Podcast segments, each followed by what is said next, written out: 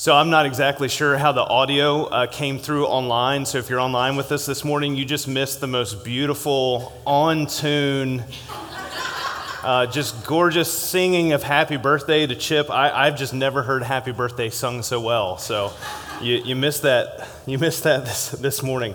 Like Lisa mentioned, we're starting a two week series. We're going to call it Money Talks, and we're going to talk about two important conversations about how the existence of money, it's a reality that we have to deal with, whether we like it or not, how that existence of money and how we interact with it shapes and influences what a biblical and godly approach to being generous and to investing what we invest in in life with what God invests in us should look like.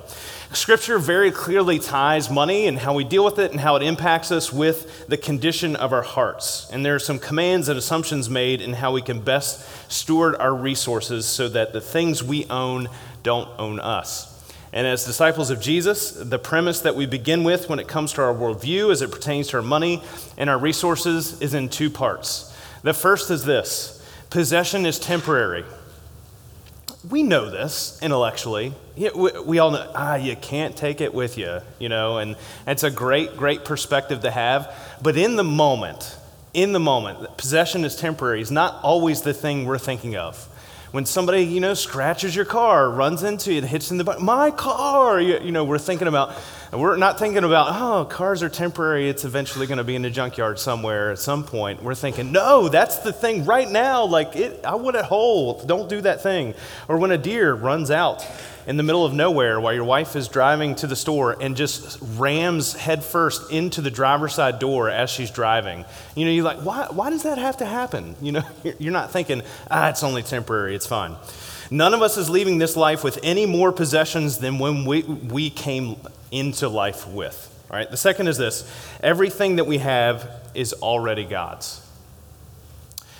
The earth is the Lord's and everything in it. Psalm chapter 24, verse 1. You can check that out and read that on your own time if you want. There is no resource that we possess that is good, that is beneficial, that is necessary for life that isn't already God's and is in our life as a result of His blessing and His provision. A really helpful way for us to put this worldview into practice is not to think of ourselves as owning our stuff, but to be stewards. And some of you are familiar with that concept. A steward is somebody who is managing and looking after someone else's property. And I don't think it can be overstated how freeing that is. For example, when you borrow a tool and it's somebody else's and it breaks, how freeing is it to know, I don't have to deal with this? I can just hand it back. Well, maybe we should do something, something about it, depending on how it broke, right? But it, it is so much more freeing to go through life without always having to worry about the stuff that, that we own. I mean, some of you, I know, some of you are renting right now, and you would love to, you're in an apartment, you'd love to have a house. There are a couple people I'm thinking of very, very specifically. But I'm also thinking about, I'm thinking about which, you know, the lawn and taking care of the lawn, and when the roof goes bad, some of you just, just replaced a roof, you know what that's like, and the gutters, and then there's the repair, and eventually, you know, the water heater is going to have a slow leak, and you're not going to realize it, and it's going to completely ruin your laundry room floor, and you're going to have to get that repaired by ripping everything out, if that sounds specific. It's because that happened to us several years ago. You know, there's all, always these different things that come with ownership. And stewardship, it, it still carries with it the weight of responsibility because you're managing and, and, and looking after somebody else's property. Um, but it is a much lighter burden overall when our lives are not tied to stuff. Resources come and go, possessions get misplaced or broken and destroyed, and having a godly perspective on our stuff helps us to be at peace when those things happen. And so, as stewards, because we're managing and looking after what is God's. We're, we're called to steward creation. God puts us in that position of stewardship over creation at the very, very beginning. Our goals with money and resources are aligned with God's purpose for us having what we do have. So, for example, if we were to have a conversation like you do over coffee about each other's net worth, you know, the ways that we would talk about that is we would say, all right, what are your assets and what are your liabilities? So let's add up all your assets, let's subtract all your liabilities, and that is what your net, net worth is. But when God looks at our net worth as Christians, when He sees us, He sees our accounts as completely overflowing with assets that we haven't even earned after Jesus paid off liabilities that we could never afford. So while we might measure our net worth by what we possess, God measures our net worth by our generosity. And that's, that's the perspective that he is looking for us when we understand that, hey, our stuff, our possessions are only temporary and it's already God's anyway. How does he want us to steward? How does he, does he want us to manage those things? What's by being generous?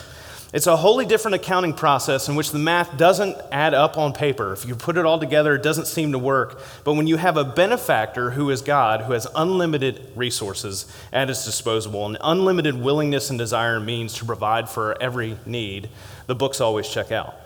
There's only one thing we need in order to be generous people, and it's not an amount. It's not a certain level in our bank account. It's an attitude, and that attitude is contentment. Paul talks about this in 1 Timothy chapter 6. This is the first of three passages we're going to be talking about this morning. Two are going to come from 1 Timothy. The third is going to come from 2 Corinthians chapter 9.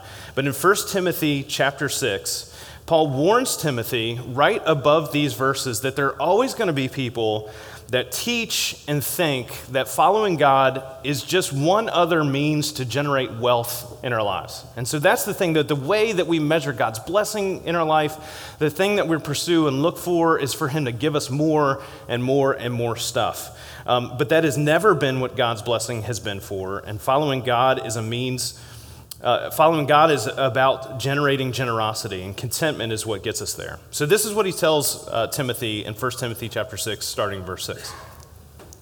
Godliness with contentment is great gain. For we brought nothing into the world, and we can take nothing out of it. But if we have food and we have clothing, we will be content with that. Those who want to get rich fall into temptation and a trap and into, into many foolish and harmful desires that plunge people into ruin and destruction. For the love of money is a root of all kinds of evil. Some people, some people, you, you might have heard, you know, money is the root of all evil. No, it's the love of money. It's the attitude that we have toward it. The love of money is a root of all kinds of evil. Some people, eager for money, have wandered from the faith and pierced themselves with so many griefs.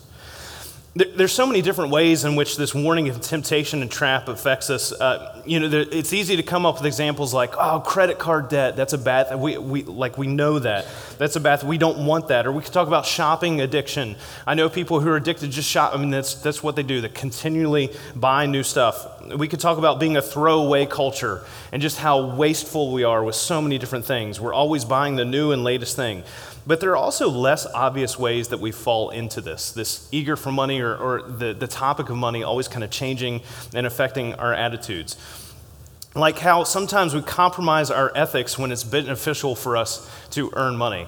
One of the things I've really noticed over the last few years is that there are a lot of strong beliefs and opinions that people can have. I don't know if you've noticed that before, that, that they will allow to affect all of their relationships that they will walk away from friendships over very strongly held particular opinions and beliefs. And yet, when it comes to their job, it's really interesting how that works. When it comes to the bottom line, those, those strong beliefs and opinions get awfully quiet. And so, while they're willing to compromise in some ways, they're not willing to compromise in something that might affect their paycheck. That's really interesting it's a temptation and trap maybe that, that we fall into where maybe, maybe our beliefs aren't as strong as we think they are. Or, or we use the condition of the economy as a measure of our contentment and our happiness.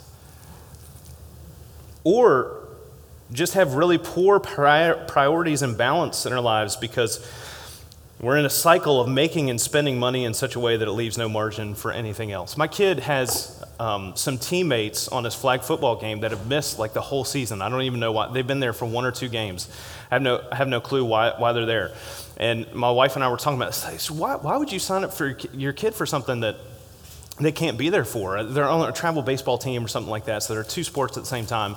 And my comment to her was because they got more money than they have sense. I mean, I, you know, that kind of stuff. The, the only reason we do those kinds of things is because we can afford it.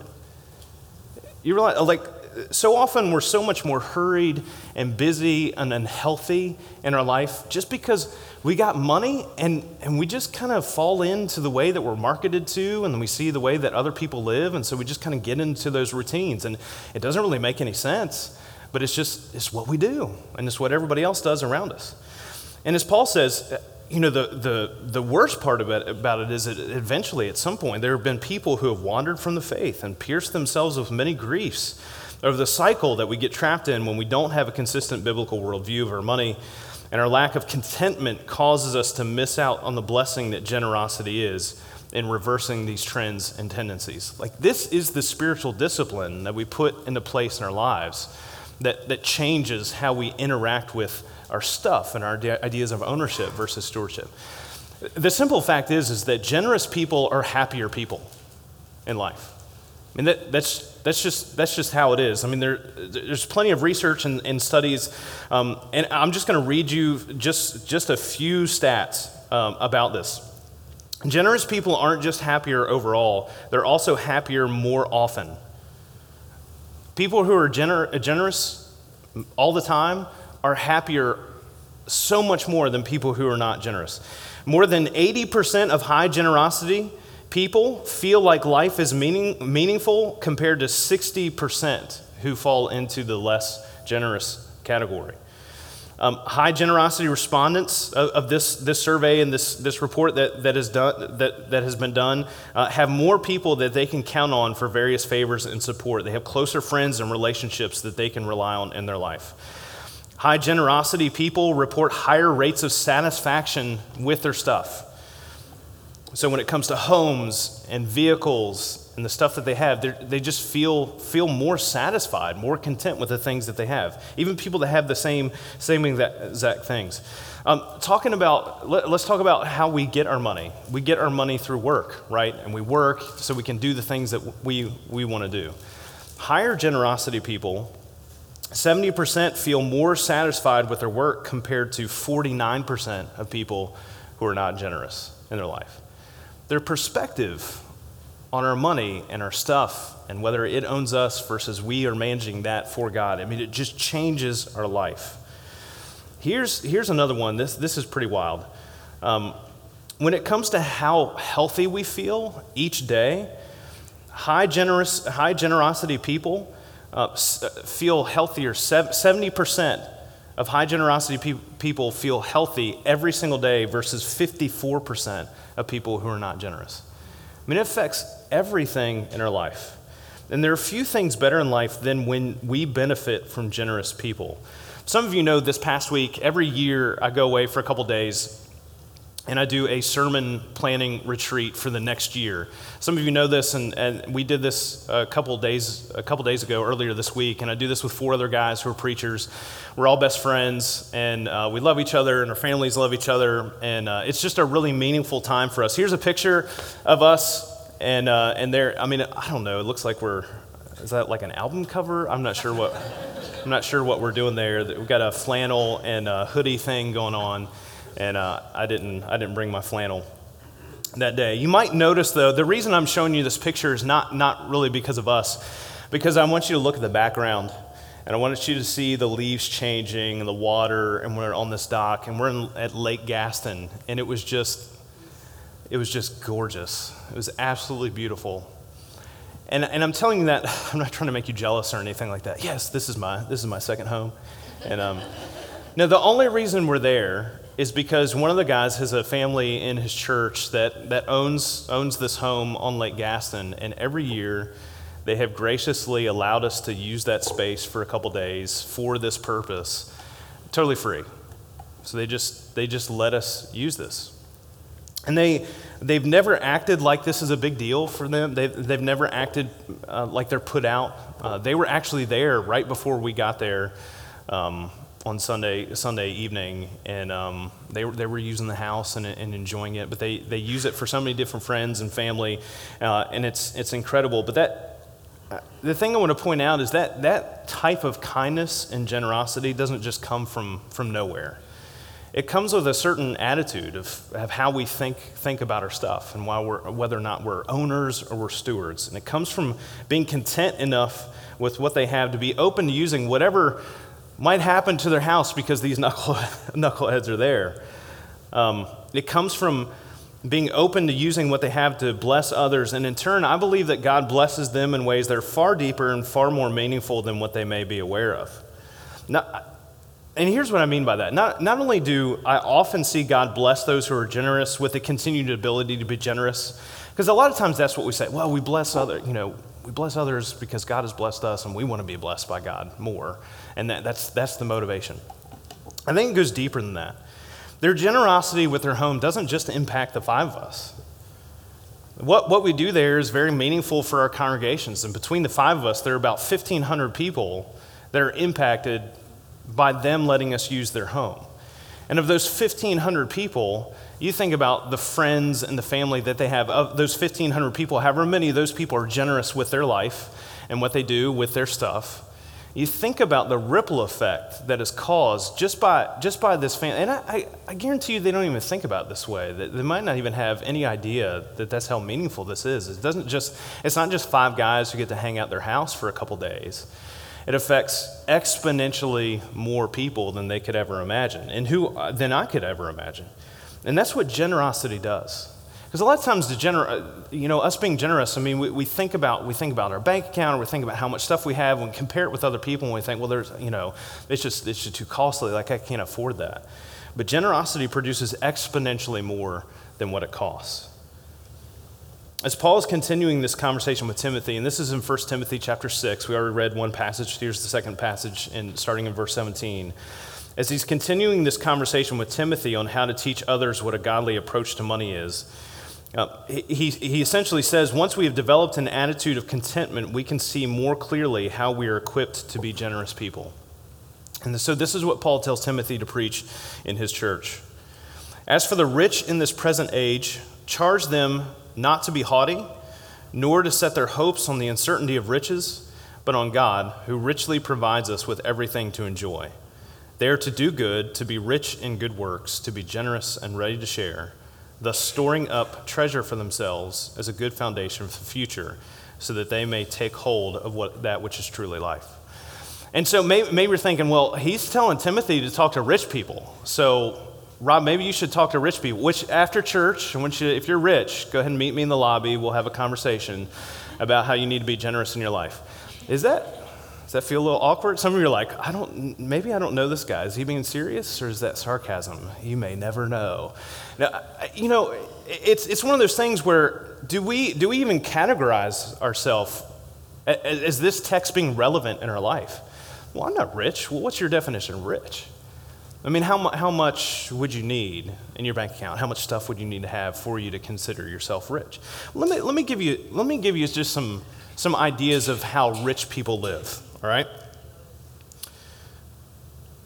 Rich people do things like use perfectly good drinking water to grow plants in their home or make, make their grass grow and look pretty. Rich people do that kind of stuff. Rich people they pay other people to make their food and their drinks for them, and sometimes even bring it to their table for them to eat. That's what rich people do. Rich people have whole rooms in their, in their houses. Sometimes it's the very top room, you know, that you, you pull down this ladder and you can walk up to it. It's called an attic. Like people have, some people even have basements, but they have, have, have whole places, even closets, where they store their stuff. Rich people some rich people have a whole room just for their car. Isn't that, isn't that pretty wild? Like it's got a whole door for it and everything. It just, their car has their own room. Rich people, they pay for entertainment to come to them. They've got these magic boxes in their homes that have moving pictures and their sound and, and color, all kinds of crazy things. Rich people, and they have, they have cars and they can just drive wherever they want. They can buy gas and just do, they travel for fun sometimes. Rich people can do that kind of stuff. Rich people, here, here's the kicker for me, and I, I would love to be rich to be able to do this. Rich people can decide what kind of weather they have in their house. I mean, they just, you just can change the temperature and just go, and just by the push of a button, or, or a few times, you know, push, pushing the button, depending on who it is. The whole being rich thing, maybe it seems like, like it's something that we can't relate to, but there's a little perspective that comes with how we think, how we think about our lives and what we've been blessed with and what we're called to steward. I mean, the, the, the lowest 5% earners, the, the, poor, the people that we would consider the poorest people in our country are richer than 70% of the world. Right? So, so our perspective needs to be a little bit more different. And so when we, when we come to the, this text, And, and Paul says, hey, as for the rich, for this present age, we just got to assume he, he's talking about us. I mean, this includes us, it includes our attitudes, how we think about the world. And, and we have a choice when we come to come to these texts and as, as Paul's talking about money and how, how we handle our generosity how we think, think about our stuff in this world, we have a choice as to whether or not we're going to recognize this worldview that is, that is stewardship over ownership and the attitudes and the thoughts that we have about these things and what we do practically with our stuff. The perspective from Scripture is that we are stewards of God's creation and possessions, and the investment strategy He expects from us is generosity. So, generosity then becomes the intentional margin in our lives that we create in order to give. I say create because I think that's a little bit more palatable to say, but I think in reality, it's, it's really about acknowledging. It, it, acknowledging that the margin really is already there.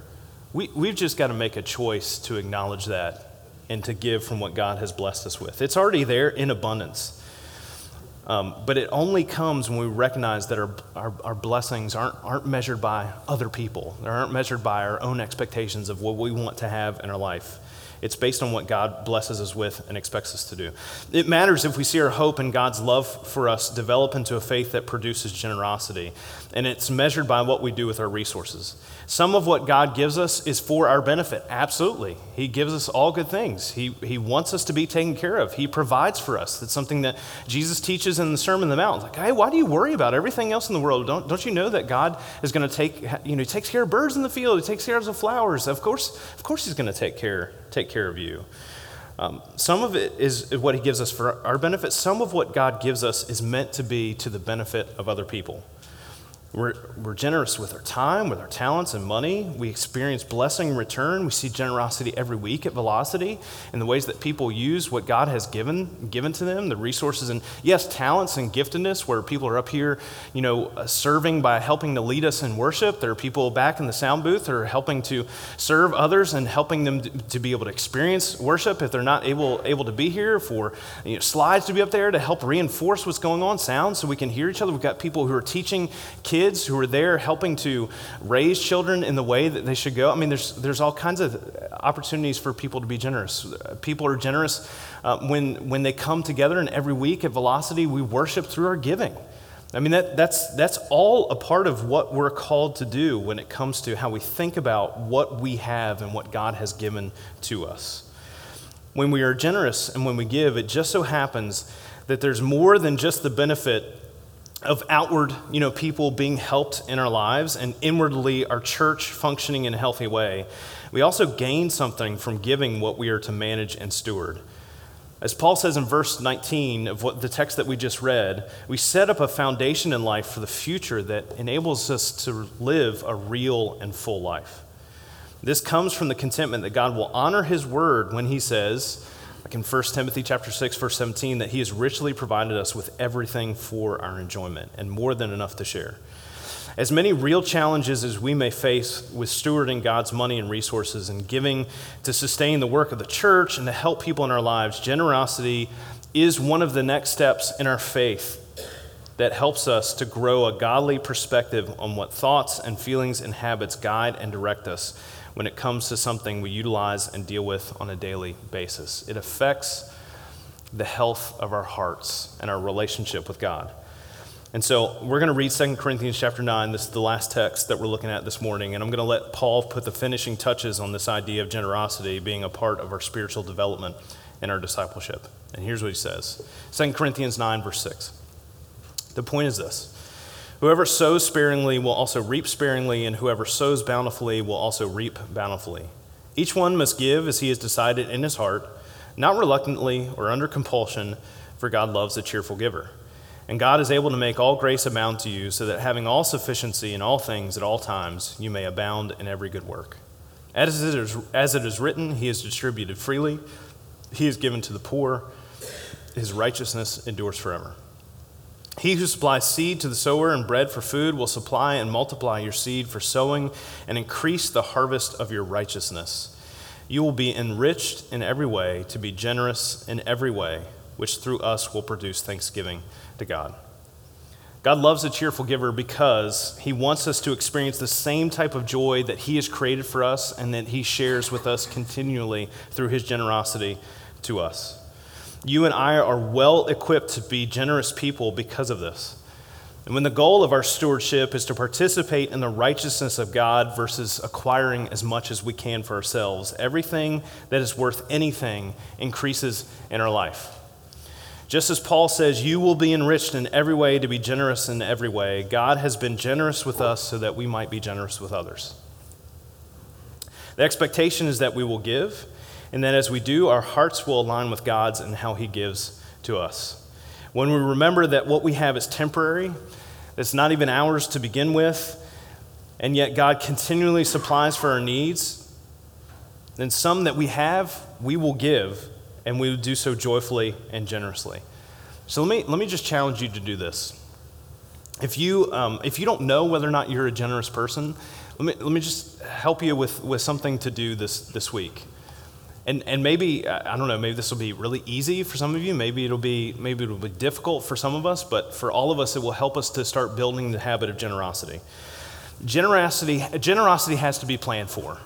Right? It's the intentional margin that we create in our life to be able to give to, to others and to God's kingdom. Okay? So, just like on a Sunday morning, for example, through worship, we give, that's a part of it. We have to plan that out in our budget. That, that's one of the things to do. So, we've got Sunday taken care of. We plan out in our budget and we say, this is the portion that we're going to give to God's kingdom, back to God. Like, that's, that's the expectation in Scripture. So, we're going to plan that out. There's so many other ways in which we can be generous throughout our lives. And there's so many other days in the week that we can do that as well. So, what I want to challenge you to do, and this is going to take some planning on our, on our part, maybe 30 minutes to kind of sit down and think through how we're going to approach this. But each day this week, give something away. Get, and maybe it's buying lunch for somebody. Maybe you, reach out, you say, "Hey, let's grab lunch," and maybe it's buy, one day, you know, you buy somebody's lunch. There's a free idea. You you've got it right there. Maybe it's just an extra. Maybe it's a coworker. Maybe it's some, somebody else. Maybe it's just an extra 15 minutes of just listening to them talk and talk and talk. Maybe it's that person. Maybe it's just being generous with, with your time. Maybe there's something that you have that you know that somebody else somebody else really likes, and, and you're like, you know, they're always borrowing this thing. I'm never using it. Maybe I just maybe I just give them this this shovel. I don't know why they don't have a shovel. Shovels are expensive. Have you have you noticed? that that tool man tools just just regular like normal tools like a pitchfork why do i have to pay $60 for a pitchfork that's crazy um, you know, just looking for opportunities in which you, you recognize like you, you, can, you can be generous. And so every day this week, look, look for an opportunity. Don't let the day go past where, where you haven't given something to someone else. And I'm telling you, you know, what are the in- inspirational benefits of being generous? Oh, you'll be a happier person. Great, that's fine. Who cares? Um, so that, great, great byproduct. But, but the thing that it does for our hearts and for our lives is it gives us a better, richer understanding of what this life is all about. And it gives us a better, richer understanding of the heart of God and how generous He continues to be with us each and every day. And it helps to train us to see the world in a different way. It helps us to steward the things around us rather than them owning, owning us and dictating how we feel. We let, we let the Spirit of God help to guide us and direct us in those ways. And it, it's just a better, richer, more fuller life when we are generous people. Let's pray. God, we thank you for being so generous with us. You have given us everything of yourself. Not only have you blessed us with the talents and abilities and resources and, and food and, and water and clothing and houses and cars and all, all of these things that uh, maybe are really annoying sometimes and really tough to get at other times, and yet, yet you continually provide for us in so many different, just natural, physical ways that you, you've also done that spiritually as well, that you've sent Jesus to fulfill everything that we need in our lives that, that is not just physical.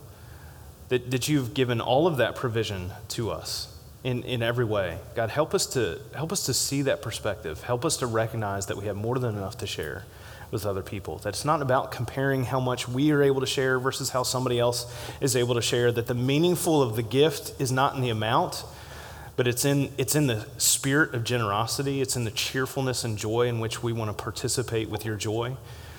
God, we, we thank you for that. We thank you for giving us a wholly different way of thinking and living than what so many people get tempted and trapped into um, doing with their lives here on this earth. God, we praise you for this. We honor you for this. Help us to, through your Holy Spirit, help us to see life in a different way when it comes to our generosity. And it's in Jesus' name we pray. Amen.